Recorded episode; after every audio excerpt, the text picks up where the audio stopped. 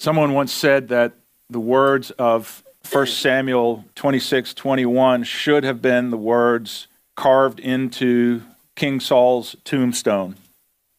1 Samuel 26 21 says, Behold, I have played the fool and have made a great mistake. And those words really do sum up King Saul's life because those very words proved once again to be empty and insincere.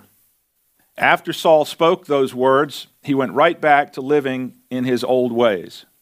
And he did this repeatedly throughout his life. And I wonder, as you think about your life and the legacy that you'll leave behind, how do you want to be remembered? I know part of that is wondering what people will say about you when you're gone, but that's not the point of our lives at all. What should concern us most about the legacy we'll leave behind is will God be glorified by my life? Well, we've seen so far in our studies through 1 Samuel that Saul was made king at the demand of the people, but his pride and his hard heart became his downfall. So God said that he was going to take Saul's kingdom away from him and he was going to give it to a man who had a heart after his own heart. And in 1 Samuel chapter 16, we saw David being anointed as the next king. But as I said last week, the timing of 1 Samuel is, is very tricky to follow. And what we must remember is that even though David was anointed king in 1 Samuel chapter 16, he actually didn't become king for many years. And God used those years of waiting to prepare David for leadership in ways that David never could have imagined. And last week we were in 1 Samuel chapter 17, and the rest of this book, chapters 18 to 31, cover that period in David's life. When David had been anointed king but had not yet been placed on the throne that in between time in his life was one of the most difficult periods uh, that anyone could ever face in life. He never planned on this, he never thought it would turn out this way. You know the kind of in between times that I'm talking about, I think. We all have them. Times when we wonder, God, are you still moving? Are you active? Or do you know where I am? David didn't go through one or two years of this, he went through many, many years. And it started, God had to get David into the palace somehow. And it started by God opening a door for David to become kind of an assistant to King Saul. And by this point, as I mentioned a couple of weeks ago, Saul had become extremely unstable and unpredictable, and he had violent mood swings. And the one thing that would calm Saul down was soothing music. And so Saul said, Find me someone who can play the harp uh, with skill. And one of his servants said, I know a young man named David who's very skillful at the harp. And Saul called him in. And that's how this relationship began between David and King Saul. And David would come in and he would play the harp for Saul every time Saul was in one of these, one of these moods or that spirit came upon him. And David proved himself, and soon Saul uh, invited David to officially become part of the king's service. And as time went by, David continued to serve faithfully, and his leadership ability was obvious to everyone. So Saul continued to entrust David with greater and greater responsibilities. 1 Samuel 18:5 says, "So David went out wherever Saul sent him and prospered." And Saul set him over the men of war. Now remember, years have gone by, and it was pleasing in the sight of all the people and also in the sight of Saul's servants. And so we begin to see God moving through David's life in ways that are visible to those around him. David stands out from the people around him, and it's obvious to everyone. His, his military prowess becomes very evident. And so much so that the women of the city wrote a song for David. And we read one of those lines of that song in 1 Samuel 18 7. And it says, Saul has slain his thousands, and David his tens of thousands. And they were singing that in the streets. It was number one on the billboard charts for a while. And this infuriated Saul. He was so insecure that he couldn't handle anybody else being honored above himself. 1 Samuel 18:8 says, Then Saul became very angry, for this saying displeased him, and he said, They have ascribed to David tens of thousands, but to me they have only ascribed thousands. Now what more can he have but the kingdom? Verse 9 says, And Saul kept an eye on David from that day forward. And that verse is really a turning point in this narrative. Things change from that point on, and they never go back to being the same between David and Saul. That phrase, kept an eye on David, in the Hebrew literally means to watch someone with punishment in mind, with vengeance and intention to bring vengeance on this person. So Saul's jealousy of David continued to grow. And one day, I'm sure you remember the moment, one day when David was playing the harp for Saul, Saul threw a spear at David and said, I'll pin him to the wall. And David dove out of the way and escaped. In fact, that happened twice. And verse 12 says, Saul was afraid of David because the Lord was with him, but he had departed from Saul. Now, that's a, that's a gut wrenching statement. It's wonderful in the first part, but horrifying in the second. That when God is with us, uh, even kings will be afraid of us. Not us, but God in us. But when God has departed from us, what a terrifying place to be. And the rest of the book of 1 Samuel describes Saul's growing hatred for David and how he actually began hunting him down like an animal. David had to stay on the run for years to keep from being killed by Saul. And as you read these chapters through, you find that Saul's jealousy was so intense that he was willing to sacrifice anyone and anything in order to destroy David. He used his own daughters, two of his own daughters, as uh, pawns to try to entrap David so that he would be killed. And his plan failed twice. And then he used one of his sons, Jonathan, who had become very good friends with David. He used Jonathan to try to get David killed, but Jonathan warned David and he escaped. And so Saul's anger and madness just continued to grow. Because every time he reached out and tried to grab David and do him harm, David slipped through his grasp. And Saul was on the rampage, determined to track David down and kill him. And so David literally had to become a fugitive. He fled from place to place through these chapters, the remaining part of 1 Samuel. We see him fleeing from one city to another, even out into the wilderness, and at times having to hide in caves. One day, Saul got news that Ahimelech the priest had helped David by giving him some food. And this outraged Saul. And so he ordered all the priests to be killed. And on that day, Saul had 85 priests of the Lord put to death, all because of his jealousy of David. And you know, after seeing Saul pursue David like this for so many years, surely we would say, you know, David would be excused for killing Saul if he had an opportunity to do so. But again, we see David's character. David did, in fact, have two perfect opportunities to kill Saul, but he chose not to. And instead of killing Saul, David said, I will not lift my hand against the Lord's anointed, even though he is hunting me down to take my life. I mean, think about that. David had two perfect opportunities to end this and to make himself king. And yet he said, You know what? This is the worst time in my life. I can't imagine things getting any worse than this.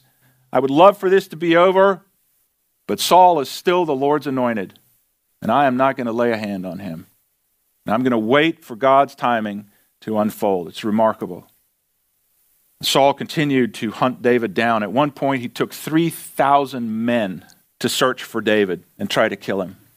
And you get this picture of paranoia and insanity taking over. He's a picture of someone who is literally destroying his own life in the process of trying to take revenge on someone else. He's so consumed with jealousy and anger and revenge that he's willing to destroy his own life and his own family just to get this one person. But during those years when David's life was in danger so often, when he was being falsely accused, when he was being hunted like an animal, when his life was turned upside down, during those dark, painful years, David wrote many of his best Psalms. The Psalms that bring you and I comfort and hope and peace came out of some of David's darkest years. I don't need to go into that, do I? We get the lesson there. When things are at our worst in life, we often assume that nothing good could ever come from this, and we're so wrong. All those trials in David's life produced some of the most comforting words that have ever been written, and they're still comforting millions of people today. Well, while all this is going on, we read these sad words in 1 Samuel 25, verse 1. Then Samuel died, and the Israelites gathered together and mourned for him, and buried him at his home in Ramah. And David arose and went down to the wilderness of Paran. This man, Samuel, who we've tracked now through this whole book, we've grown to love him. He grew up as a little boy in the temple, learning to be a priest. His mother would make a new robe for him every year and bring the little robe to him. And we've watched Samuel grow up and become a mighty voice for God. He served as a, as a priest, a prophet, and a judge. And this man, Samuel, who has stood for the Lord and obeyed the Lord's command, the one who anointed David as the next king dies now before he's able to see the fulfillment of David taking the throne. But even Samuel's death doesn't stir Saul enough for his heart to change. We turn to turn the page to 1 Samuel 26 21, and we find that Saul is still making his empty promises. We read part of this before. Then Saul said, I have sinned. Return, my son David for I will not harm you anymore. But David knew that was a lie because you get to chapter 27, verse 1, and it says, David, however, said to himself, One of these days now I will perish by the hand of Saul. There is nothing better for me than to escape to the land of the Philistines. Then Saul will stop searching for me all over Israel, and I will escape out of his hand. And once again, David is on the run. And after all those years of paranoia and jealousy and hunting down David, trying to kill him, it all culminates in chapters 28 through 30. Just look now at where Saul's stubbornness and rebellion have led him. In chapter 28, the Philistines have once again brought their military to attack Israel. And we read starting in chapter 28, verse 5, when Saul saw the army of the Philistines, he was afraid and his heart trembled greatly. And when Saul inquired of the Lord, the Lord did not answer him, either by dreams or by Urim or the prophets.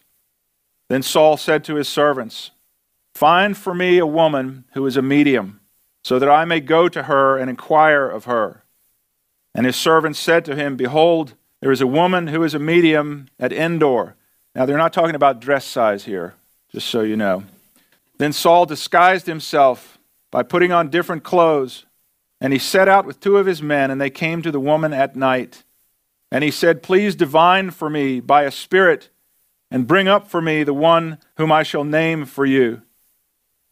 Now, at this late point in Saul's life, he's been living in rebellion for years and has had no desire to pursue God. But now that he's in trouble, we see him facing this terrifying enemy. What does he do? He inquires of the Lord. He calls out to the Lord, suddenly looking for God's help. And you know, people still do that today. I, I couldn't help but think about the weeks after 9 11 happened. Churches across America were packed to capacity for a while until the fear subsided, and so did people's interest in God. There was no real change in Saul's heart. He only wanted God's help because he was in trouble, man. He was facing an enemy who was about to wipe him out. And he inquired of the Lord, but it says the Lord did not answer him. And maybe we have to stop and wonder about that. What's going on here? Didn't God say, If you cry out to me, I will answer you?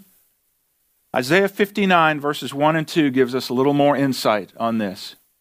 It says, Behold, the Lord's hand is not shortened that it cannot save, nor his ear heavy that it cannot hear, but your iniquities have separated you from your God, and your sins have hidden his face from you so that he will not hear. Now, this is not describing a person who has a truly repentant heart coming to God. This is describing the person who deliberately continues to pursue sin and reject God. Saul wasn't the least bit interested in surrendering his heart or his will to the Lord. Just look at how quickly he turns from God to an alternate source in these verses I just read. One minute, he's inquiring of the Lord for help, and the Lord doesn't answer him. So, what does he do next? Does he go and seek out more help from one of the priests or someone? Oh, no, that's right, he killed all the priests. Immediately, he turns to a medium, a spiritist, a fortune teller, we might say. Now, this is a person who tries to contact the dead or demons. It's ultimately witchcraft. And folks, I'll tell you, it's very real.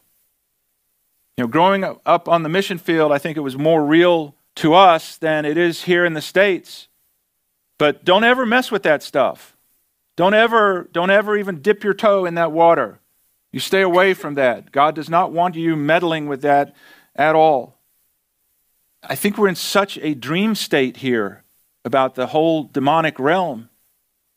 Uh, years ago, I once had a guy, this is when our family was getting ready to go back to South Africa.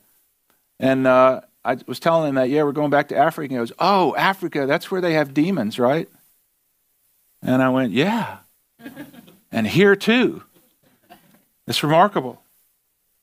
And so Saul knows that what he's about to do is forbidden by God. That's why he disguises himself and he goes under the cover of darkness. And that should always tell us something in our life. Unless you're planning a surprise birthday party for your spouse, you, you shouldn't have secrets. You shouldn't have to do underhanded things. Anytime we have to look around or cover up, that should be a sign to us that we're doing something that we wouldn't be proud of going public with. Saul disguised himself. I mean, this, it's such a disgraceful picture we see here. The king of Israel putting on different clothes, pretending to be someone else, sneaking in at night to see this fortune teller. When God had said all along, I will be your king. I will fight for you. No enemy will overcome you. Look what the king has to resort to now. Now, this again uh, shows how erratic Saul's thinking had become because earlier Saul had actually uh, gotten rid of all the mediums in the land. He'd done that in one of his better moments. But now he's actually seeking advice from one of the very people he had earlier forbidden. He's just from one extreme to the other. So he goes in to meet with this spiritist and he asks her to call up Samuel, who has just died recently. Now, this is amazing to me as well. It shows the bizarre thinking, the state of mind that this man is in.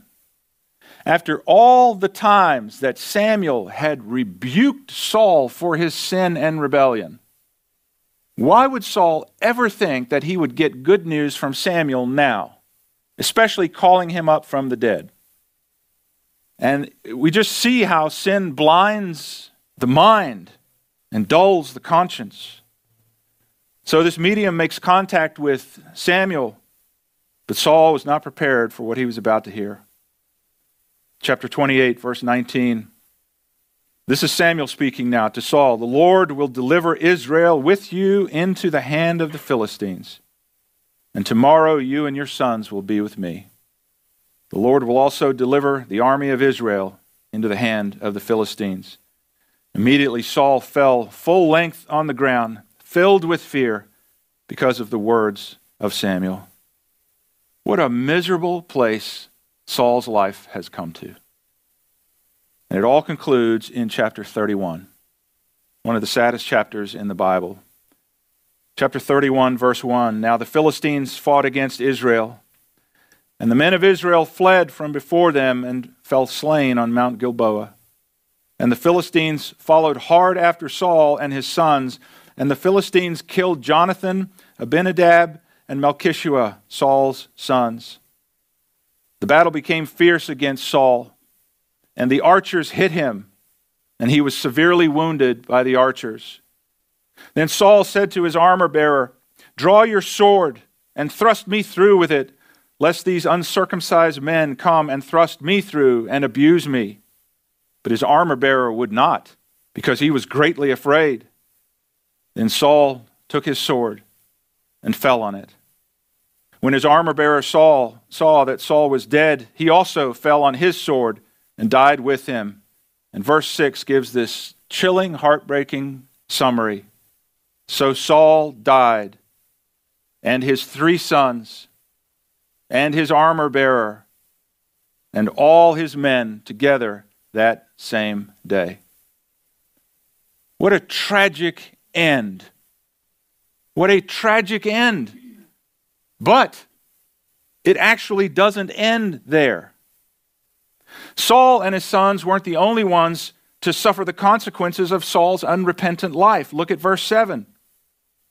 And when the men of Israel, who were on the other side of the valley and those beyond the Jordan, saw that the men of Israel had fled and that Saul and his sons were dead, they abandoned their cities and fled. And the Philistines came and lived in them. All those years in Saul's life leading up to this, all those years, I imagine he might have thought, you know, uh, it's nobody's business how I live. It's not going to hurt anybody. Boy, was he wrong.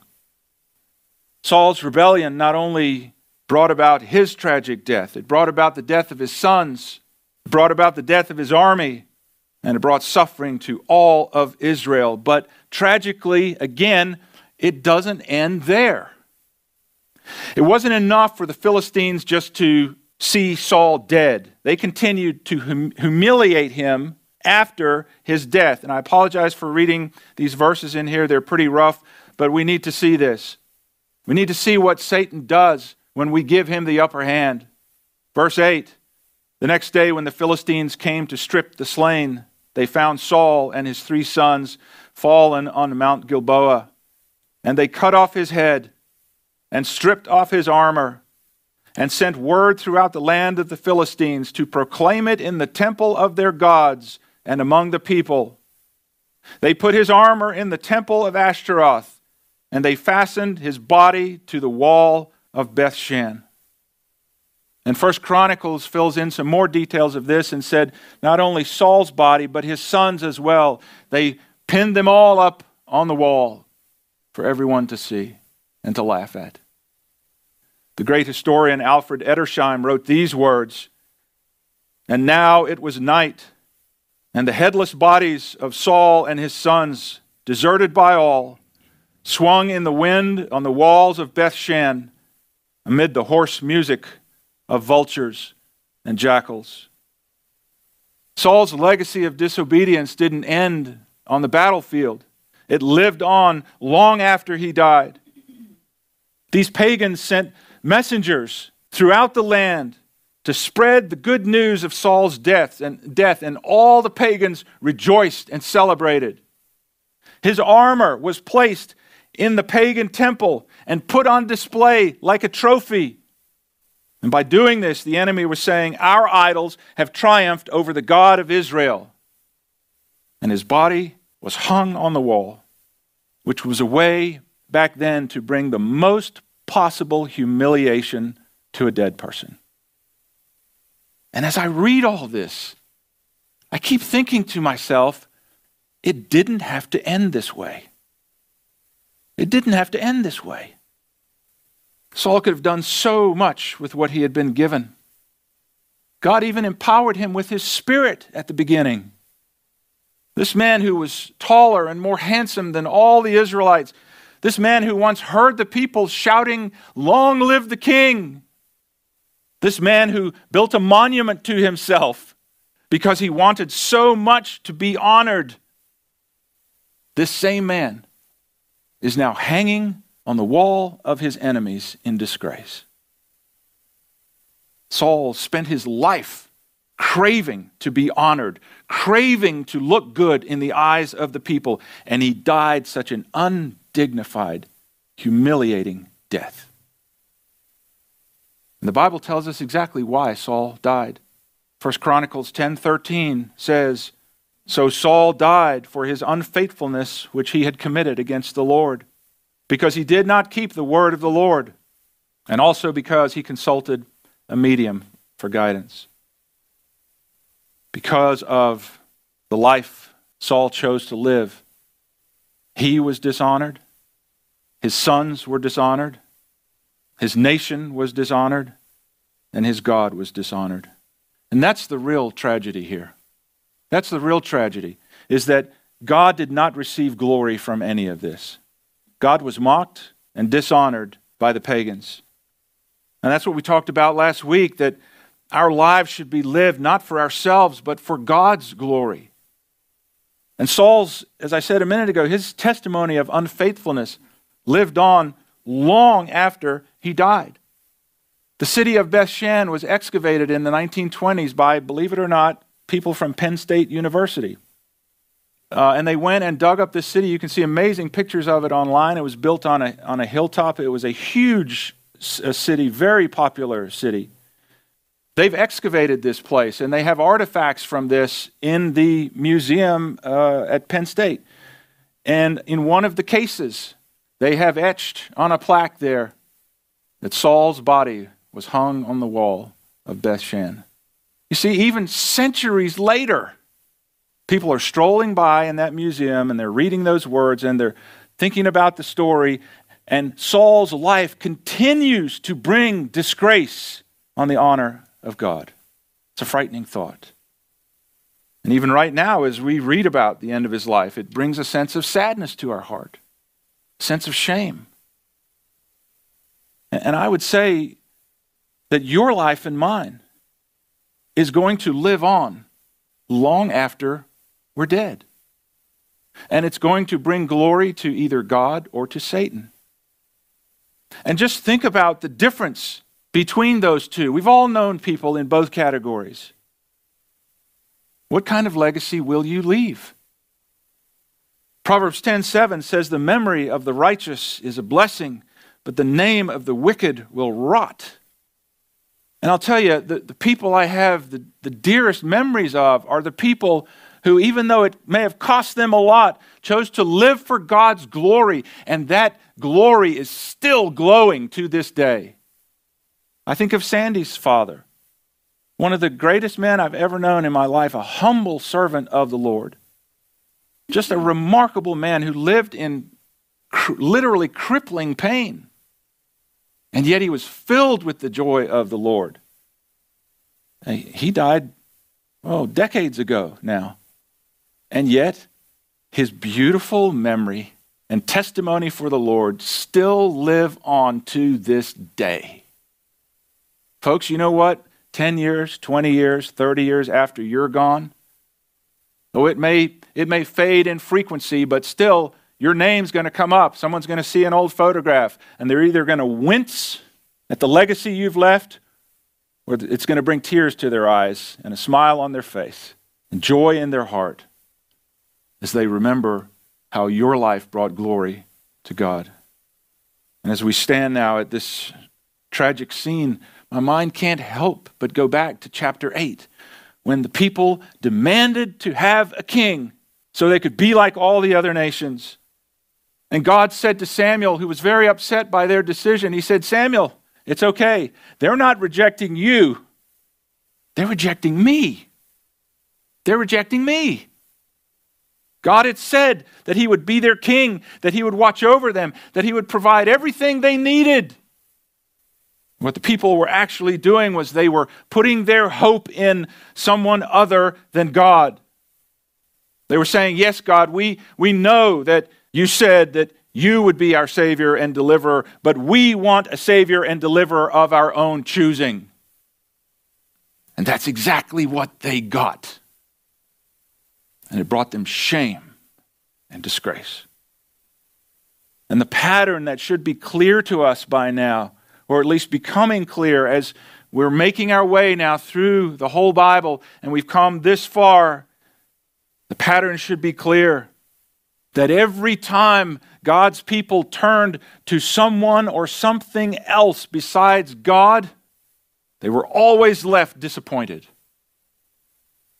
Saul turned out to be another leader who was unable to give the people the peace and fulfillment that they were searching for. In fact, every person we've seen so far who was looked to as a great leader and a potential savior, they all have one thing in common they're all dead. Noah is dead. Abraham is dead. Joseph is dead. Moses is dead, Joshua is dead, and now Samuel is dead. And we know that even David, who was a great leader who's coming up next, he will also die. And he too will fall short of truly delivering his people. And I think what this should do for us is remind us that the entire Old Testament is one long succession of temporary saviors who all ultimately failed to bring true and lasting freedom and deliverance from the one thing that the people most need to be delivered from their sin. And all those failed attempts, one after another, all point us forward and cry out with, with kind of a desperate longing for the one true Savior who would one day come all the millions of people through the ages who've placed their hope in an earthly Savior, only to watch their hope go unfulfilled yet again, are all knowingly or unknowingly longing for the same thing. They're all, in one way or another, singing the words Come, thou long expected Jesus, born to set thy people free. From our fears and sins, release us let us find our rest in thee. Israel's strength and consolation, hope of all the earth, thou art, dear desire of every nation, joy of every longing heart. You know, with all the chaos raging in the world, and perhaps all the chaos raging in your life right now, most people don't even realize it, but what they're really searching for is Jesus. Ecclesiastes chapter 3 tells us that God has put eternity in the hearts of men. For every one of us, and I mean every one of us, we may pursue this and pursue that, thinking that it's going to fulfill us. But what we're actually looking for, whether we know it or not, is Jesus. He's the only one, the only Savior who will never fail his people. He's the only one who can bring true, lasting hope and peace and salvation. Is he your hope today? Let's pray. You've been listening to a broadcast from Life Point Church in Greenville, South Carolina. If this ministry has touched your life in some way, we would love to hear from you. Just visit our website at www.lifepointsc.org for more information. Or, if you prefer to reach us by letter, you can write to us at P.O. Box 27036, Greenville, South Carolina 29616, USA. Until next time, may God bless you as you continue to follow Him.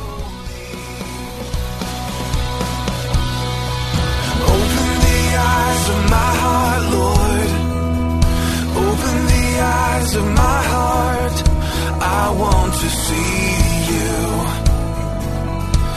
I want to see you. Open the eyes of my heart, Lord. Open the eyes of my heart. I want to see you. I want